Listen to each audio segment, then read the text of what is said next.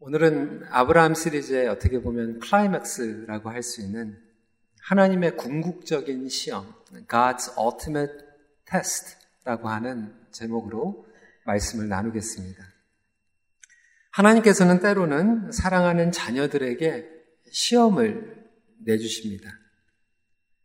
우리가 학교를 가든지 어떠한 훈련을 받든지 배운 모든 것들을 테스트 받을 때가 있습니다. 테스트를 통하여서 우리의 신앙의 quality, 그리고 깊이, 그리고 내용이 드러나게 됩니다. 어떤 분들은 직장에서 여러분들의 성품, 성실함, 정직함, 노력의 테스트를 받고 계시는 분들이 있으십니다.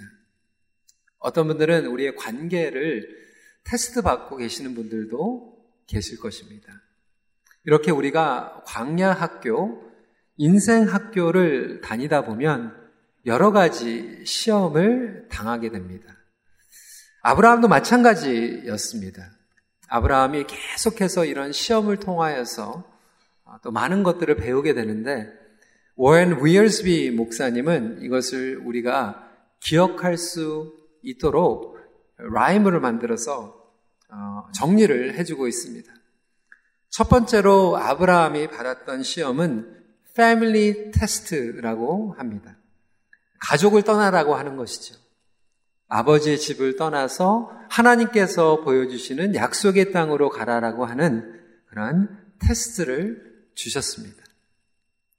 그런데 그가 가나안 땅으로 가면서 기근이 오게 되죠. 이것을 famine test라고 이야기를 합니다.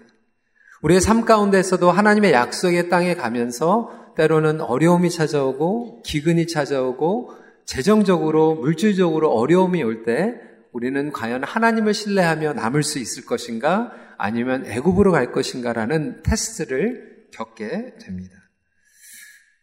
그리고 나서 다시 가나안 땅으로 갈 때 fellowship 테스트를 겪게 되죠. 그가 함께 교제를 했던 롯을 떠나라고 하나님께서는 말씀하십니다. 때로는 우리의 삶 가운데에서 정리돼야 할 교제, 그리고 관계가 있기 때문에 그렇습니다. 롯이 나중에 사로잡혔을 때 아브라함은 fight 테스트를 겪게 됩니다. 전쟁을 하게 되는 것이죠. 하나님 안에서 용기를 내고 자리에서 주저앉는 것이 아니라 일어나 담대하게 하나님의 승리를 경험하는 fight 테스트를 겪어야만 했습니다. 그리고 그가 하갈과 관계를 통하여서 낳게 된 이스마엘을 보내게 되는 farewell 테스트를 또한 겪게 됩니다. 이스마엘을 보내는 것은 결코 쉬운 것이 아니었지만 아브라함은 그 시험을 결국 통과하게 됩니다.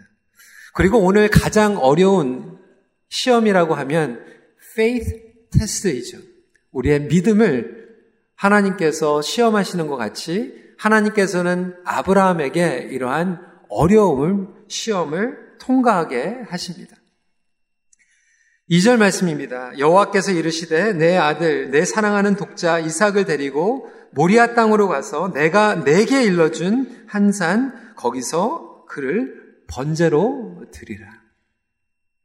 여러분 소중한 아들을 바치라고 하는 것 말, 말로 최고로 어려운 시험이 아니겠습니까?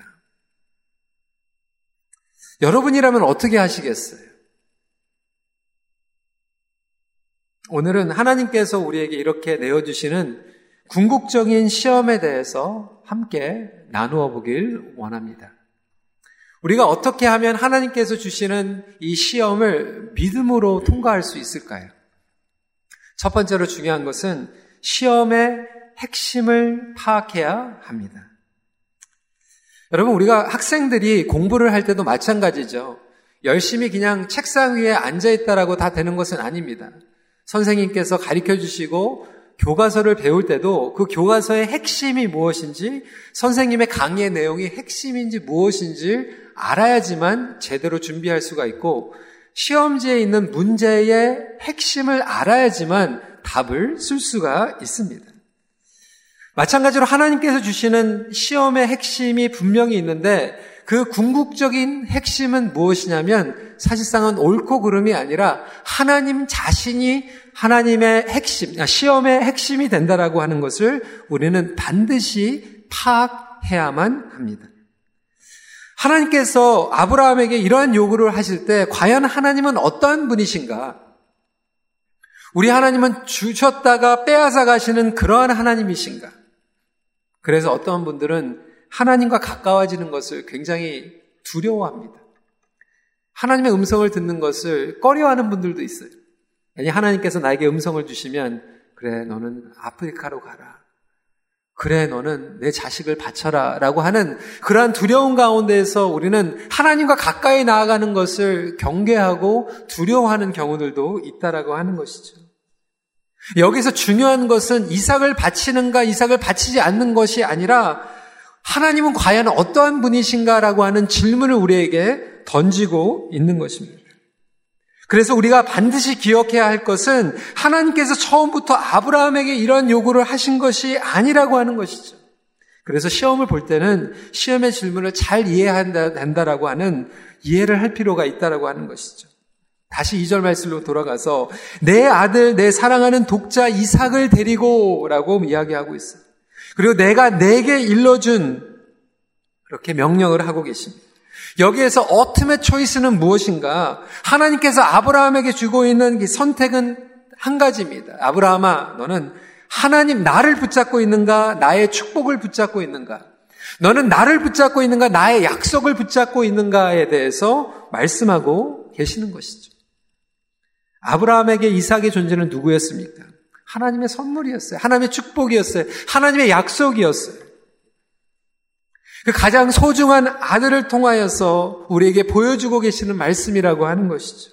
그렇다면 성도 여러분, 여러분들에게 이삭은 과연 무엇입니까? 이삭은 과연 누구입니까? 어떤 분들에게 정말 여러분의 자식이 이삭일 수 있어요. 아니, 자식 때문에 정말 속상하신 분들은 하나님 이삭 데리고 가세요. 라고 할 수 있을지 모르겠어요. 어떤 분들은 사랑하는 여자친구와 남자친구와 교제하면서 정말 그 사람이 여러분들의 이삭이 될 수가 있고요. 여러분들의 꿈과 비전과 여러분들의 자존심, 평생 계획한 삶이 여러분들의 이삭이 될 수도 있지 않겠습니까?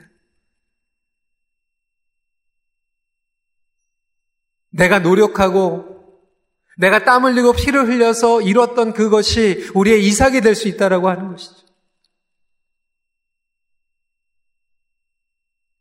우리는 하나님 앞에 이렇게 고백합니다. 하나님, 하나님께서 저에게 주신 것입니다. 이삭은 하나님 것입니다. 라고 고백하지만, 정작 하나님께서 그것을 하나님께 맡기라고 할 때 우리는 온전히 맡길 수 없는 우리 자신을 너무나도 잘 알고 있지 않습니까? 수년 전에 어떤 청년이 저를 찾아왔어요. 매년 동안 시험을 치고 준비를 해가지고 의대에 들어갔어요. 하나님께서 하신 것입니다. 하나님의 영광을 위해서 공부하겠습니다. 몇 년째 되는 학교에서 이제 어려움이 찾아오게 되는 거죠. 너무나도 중요한 과목을 페일하게 된 거예요. 저에게 찾아와가지고 하소연하고 하나님을 원망하는 거죠. 어떻게 저에게 이런 일이 있습니까? 하나님 너무 하신 거 아닙니까? 하나님의 영광을 위해서 내가 의대에 들어갔고 하나님의 영광을 위해서 내가 공부했는데 하나님 때문에 내가 이것을 하는 것인데 어떻게 나에게 이러한 일이 생길 수 있습니까? 라고 얘기를 하는 거예요. 몇 시간 동안 얘기를 들었어요. 제가 그 청년에게 물어봤어요. 그러면 청년, 하나님께서 이것을 주셨고 하나님을 위해서 공부한다라고 하면 하나님께서 이것을 포기하라고 말씀하신다면 포기할 수 있습니까?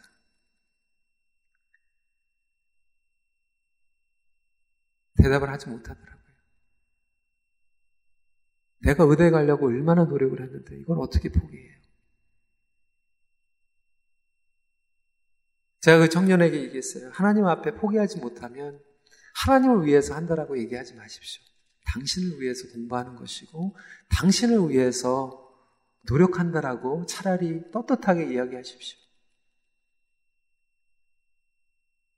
하나님께서 아브라함에게 이삭을 요구하신 여러분, 며칠 전에 우리 교회에 이영표 선수가 와서 간증 집회를 하지 않았습니까? 시간이 모자라서 우리가 간증을 다 못 들었어요.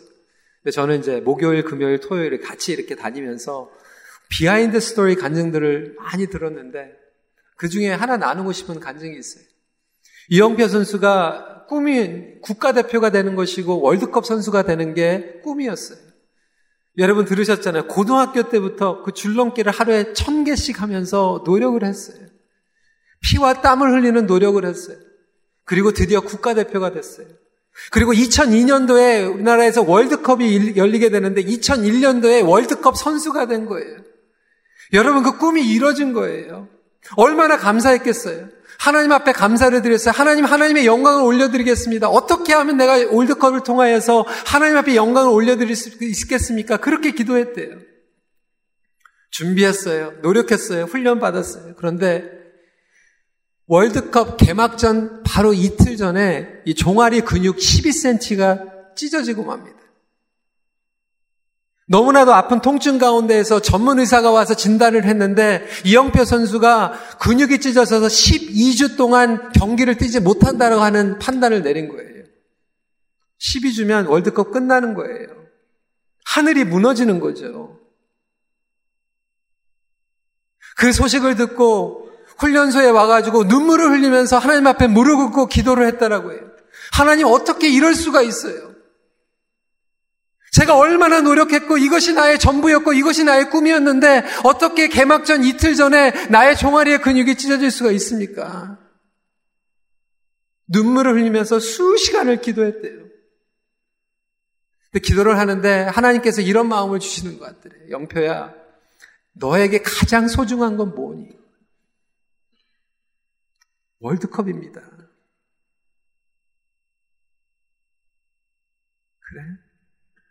그렇다면 병표야 그 월드컵 나한테 바칠 수 있겠니? 월드컵 나한테 내려놓을 수 있겠니? Can you give up? 못해요.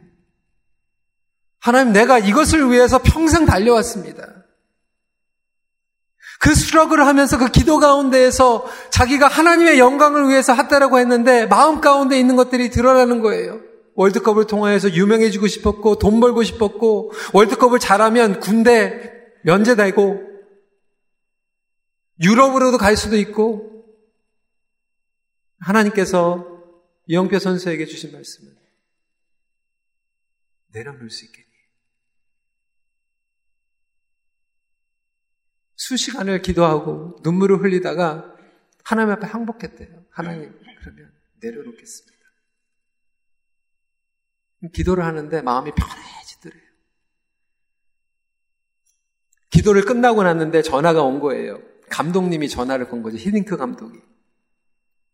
자기는 어떻게 그 전화 신호를 받았냐면, 아, 감독님이 나를 부르셔서 미안한데 네가 12주 동안 못 뛰니까 건강하게 뛸 수 있는 사람을 데리고 와야 되겠다.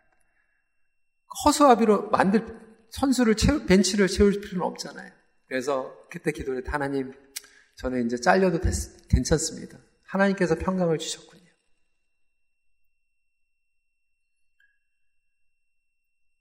감독님의 사무실에 갔는데 히딩크 감독이 이렇게 얘기를 하더래요. 네가 12주 뛰지 못한다라고 판단을 받았지만 나는 너 포기하지 않을 거야. 그 순간에 그 목소리가 히딩크 감독의 목소리가 아니라 하나님의 목소리로 들렸대. 많은 사람들이 궁금해하더래요. 왜 월드컵에 첫 번째 경기부터 안 뛰었냐고. 부상을 당했으니까. 그런데 첫 번째 경기 못 뛰고 두 번째 경기 못 뛰는데 하나님께서 치유해 주신대.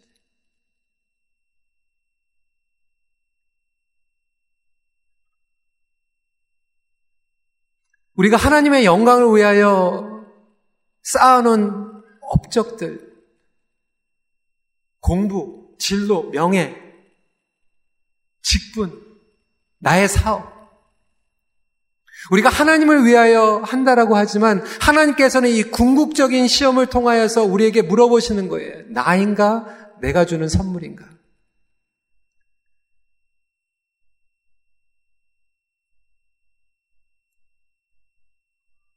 과연 하나님께서 그러한 너무나도 심각한 질문을 하실 때 과연 우리는 우리가 붙잡고 있는 이삭을 내려놓을 수 있을 것인가?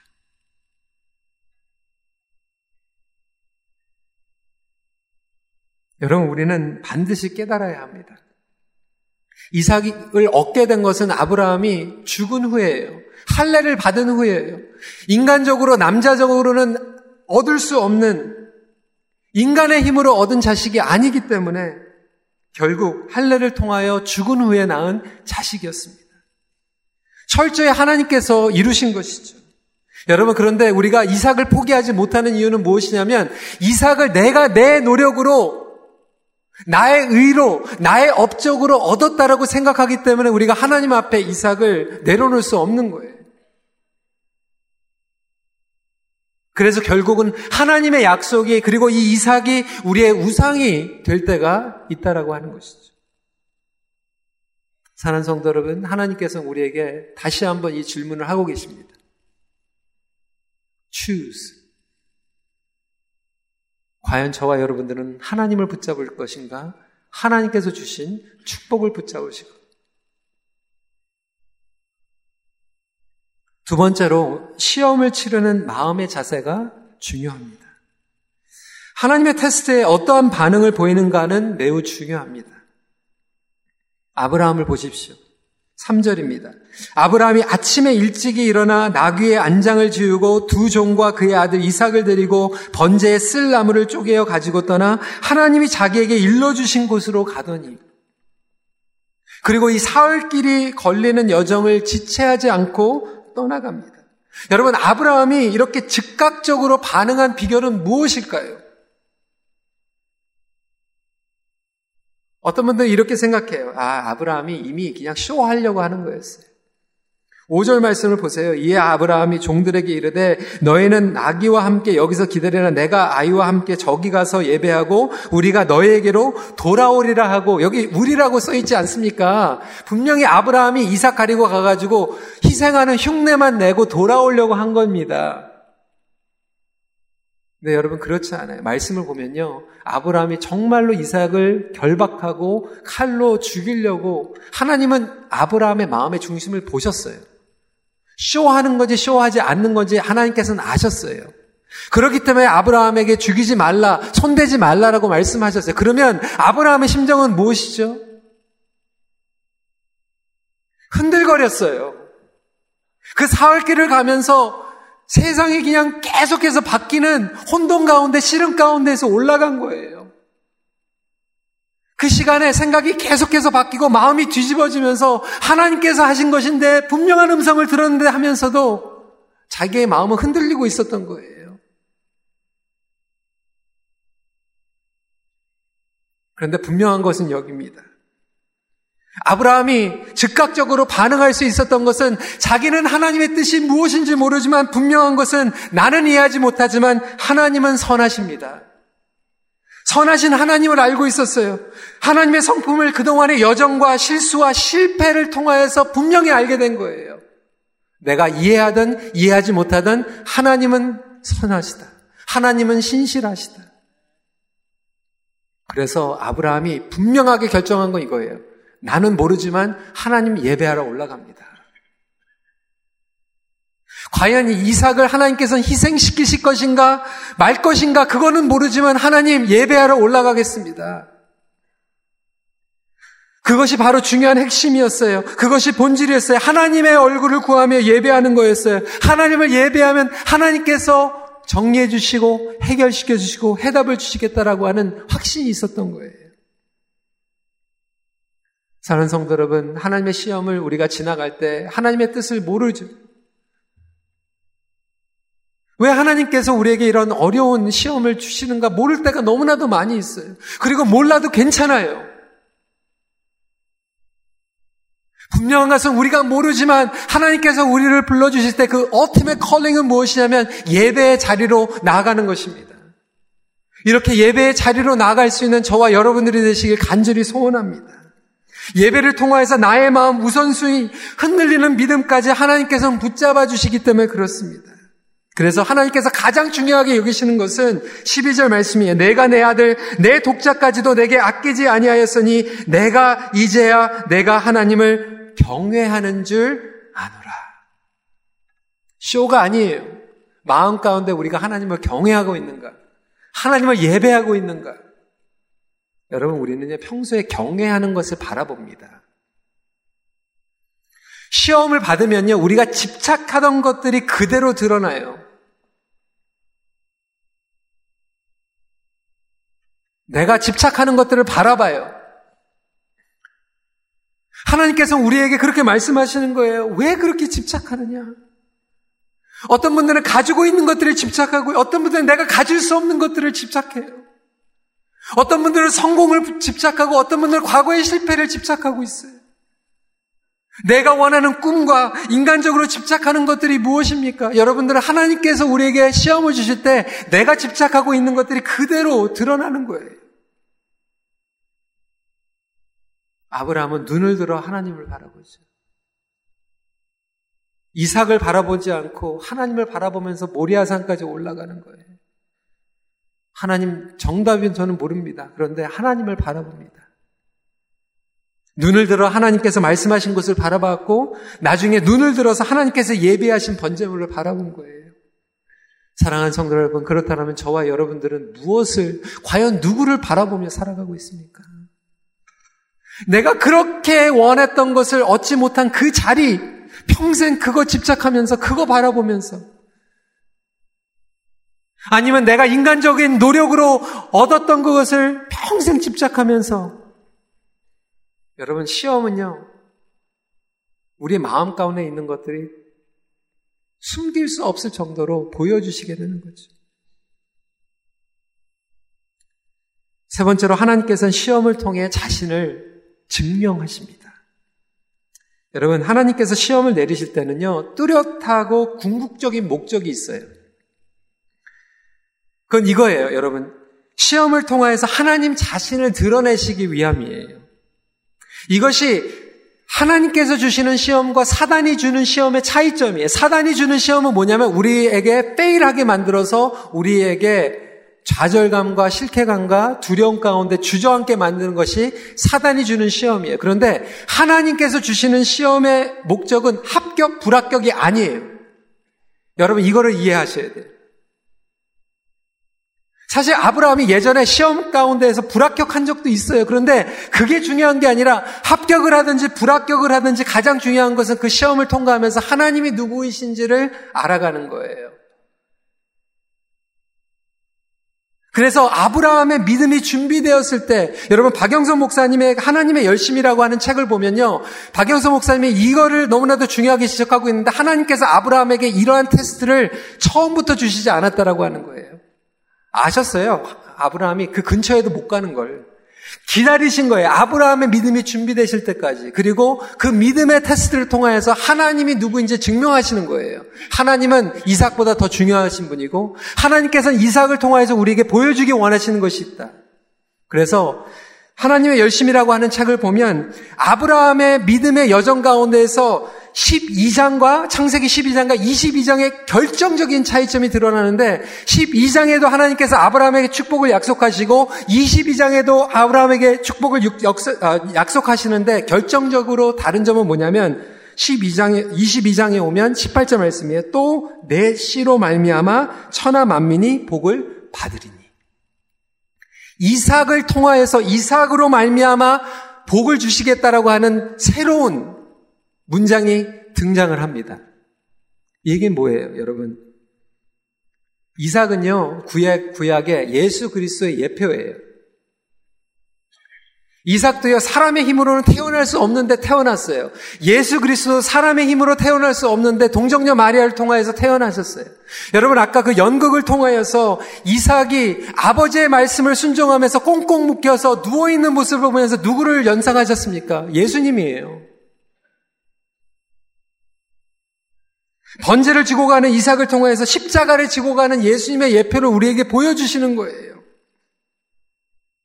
하나님께서 아브라함에게 이삭을 바치라고 말씀하신 가운데서는 단순히 내 아들을 바치라가 아니라 그 이삭을 통하여서 열방에게 복을 주시기 위하여 예수 그리스도를 통하여서 열방에게 복을 주시기 위하여 엄청난 자신의 구원의 계획을 보여주시기 위한 시험을 하신 거예요. 아브라함이 오랜 시간 동안 다양한 시험을 통하여 깨달은 거 한 가지가 있어요. 그것은 하나님께서 단순히 자기 아들, 자식 희생시키라고 하는 내용이 아니라는 것을 알고 있었던 거예요. 그렇다면 분명히 하나님의 뜻이 있겠지. 여러분 하나님께서 생각을 해보세요. 자식 하나 줬다가 자식 하나 데리고 가려고 아브라함에 뺑뺑이 돌리면서 수십 년 동안 데리고 다니신 게 아니에요.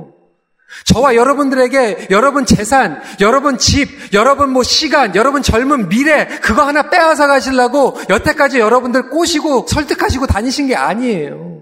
우리에게 시험을 주신 것은 분명히 하나님의 구원의 역사와 구원의 성품을 알려주시기 위해서 시험을 주고 계시다라고 한다면 여러분 자식은요 이스마엘도 있어요. 대물림 하려고 그랬으면 롯도 있어요.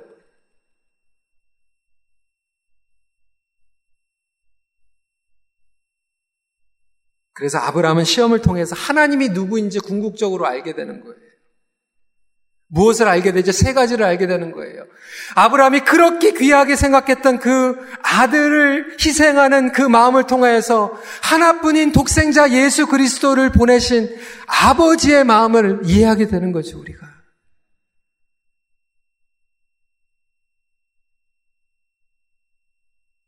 인간적으로는 도저히 없을 것 같은 그 산 위의 수장을 통하여서 하나님께서는 여호와 일에 준비하시는 하나님이라고 하는 것을 깨닫게 되는 거죠. 세 번째로 자기가 죽어야 되고 자기 아들이 죽어야 될 그 자리에 대속 제물이 있다라고 하는 그것을 통하여서 나중에 예수 그리스도가 우리를 위하여서 대속 제물로 오신 것을 우리가 깨닫게 되는 것이죠. 하나님의 놀라운 구원의 계획을 우리가 알게 되는 역사가 하나님께서 하나님 자신을 증명하시는 사건이 시험을 통하여서 드러나게 되는 거예요. 여러분, 저와 여러분들의 시험에 넘어질 수도 있어요. 우리가 이해하지 못하는 시험을 통과하고 있을 수도 있는 경우도 있어요. 그런데 너무나도 중요한 것은 그것의 핵심은 하나님 자신이 나타내길 원하시고 하나님을 우리에게 알려주시길 원하신다라고 하는 거예요. 그렇다면 저와 여러분들이 하나님, 하나님을 알길 원합니다. 하나님의 뜻을 알게 하여 주시옵소서 이렇게 기도할 수 있는 저와 여러분들이 되시길 주님의 이름으로 축원합니다.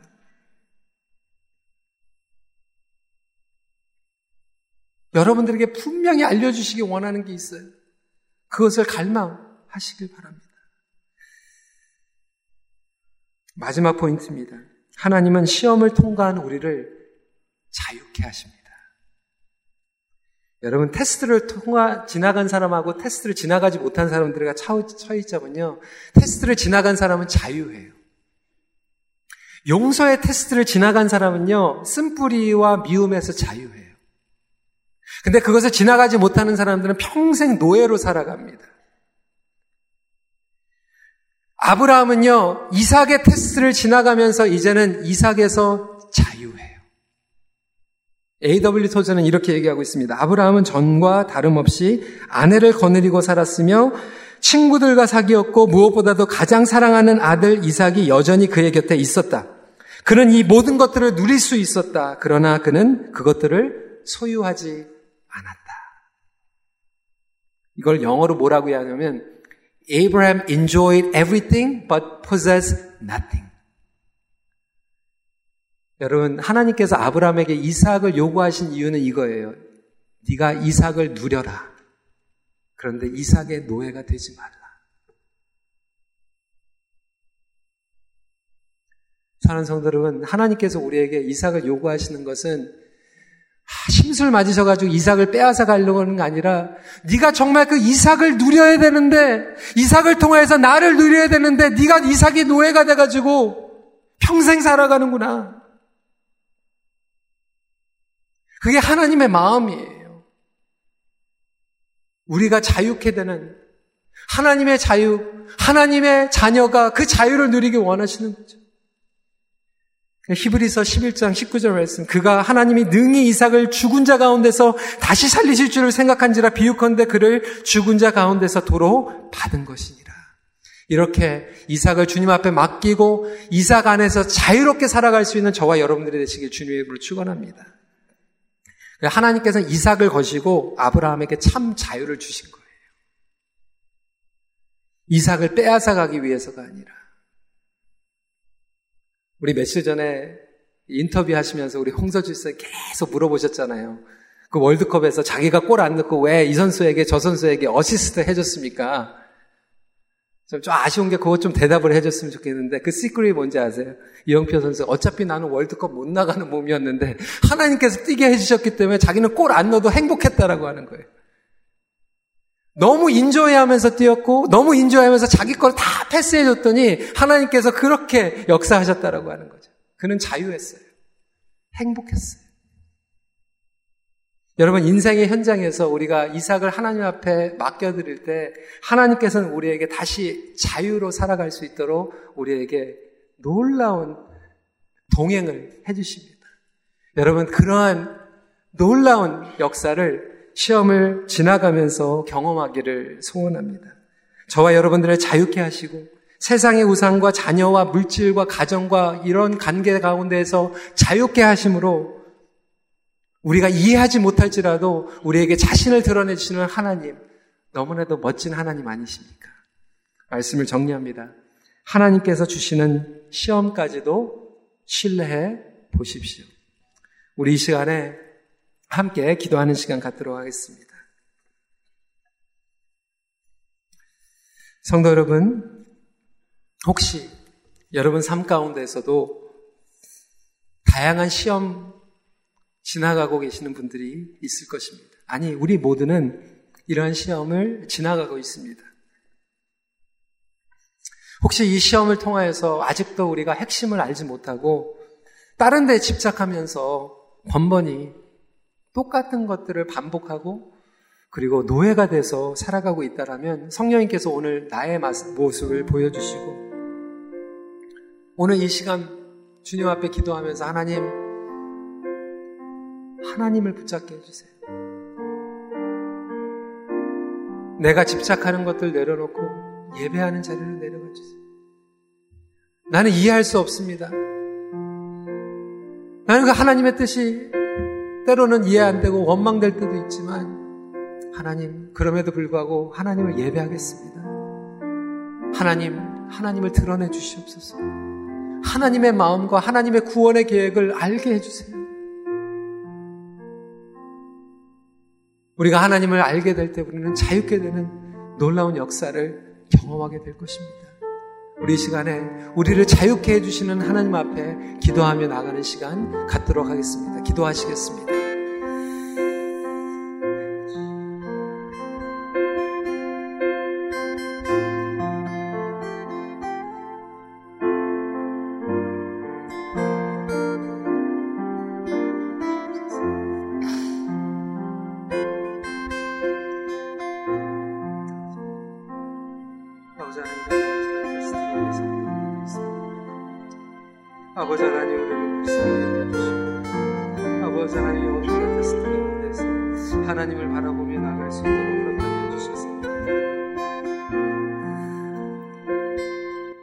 마음을 주님 앞에 고백하며 예배합니다. 우리 찬양으로 주님 앞에 나갑니다.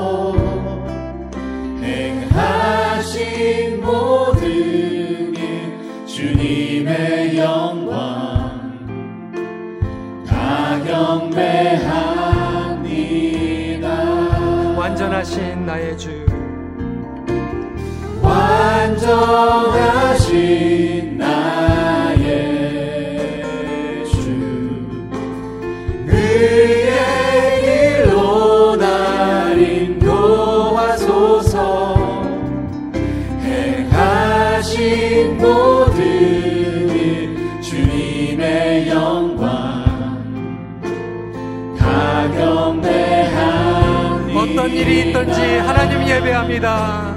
예배합니다.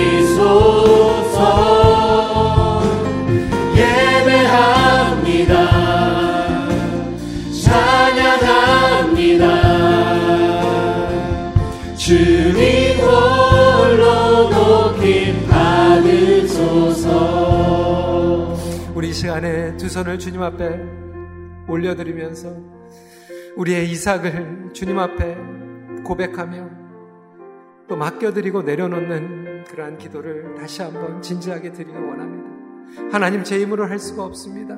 나에게 믿음을 허락하여 주시고 은혜를 베풀어 주시고 나의 삶 가운데 이삭을 주님 앞에 올려드리며 내가 참 자유를 누릴 수 있도록 인도하여 주시옵소서. 더 이상은 이삭의 노예가 되지 않도록 주님 나에게 용기를 허락하여 주시옵소서. 우리 보원 기도하실 때까지 잠시 기도하는 시간 갖도록 하겠습니다. 기도하시겠습니다. 아버지 하나님 주님 우리의 삶을 올려드리며 삶을 살아가고 우리의 마음을 주장하여 주시고